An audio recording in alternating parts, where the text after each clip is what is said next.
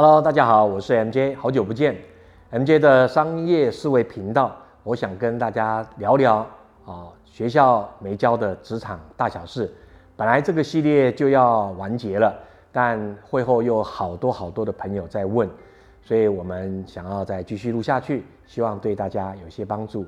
这一集来跟大家聊聊职场上最重要的一件事。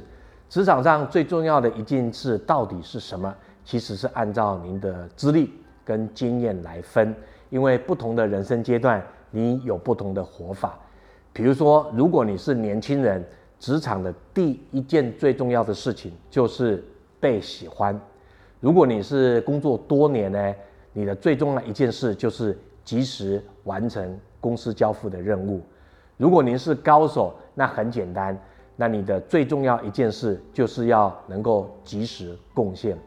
哎，有没有发现到不同的阶段，你的自我要求是不一样的？哈，想想看，一个年轻人啊，刚到这个职场，一进来就老想要贡献，你觉得有可能贡献吗？第一个，产业知识不够；第二个，你个人的能力还不够；第三个，行政、沟通还有做人的能力都还不够。所以不要想太多，不要一直急着想要贡献。你的第一件事情。就是被团队喜欢。这个时候，你刚进入到职场前三个月，最重要就是学会做人做事的道理。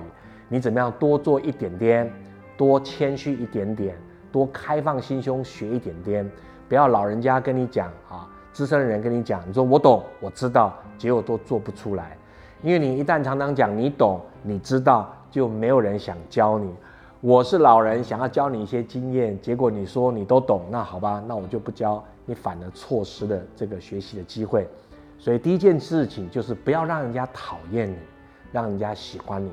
一旦人家喜欢你，就会掏心掏肺想要教你一些江湖上的一点诀啊。这是给新朋友刚进入到职场的。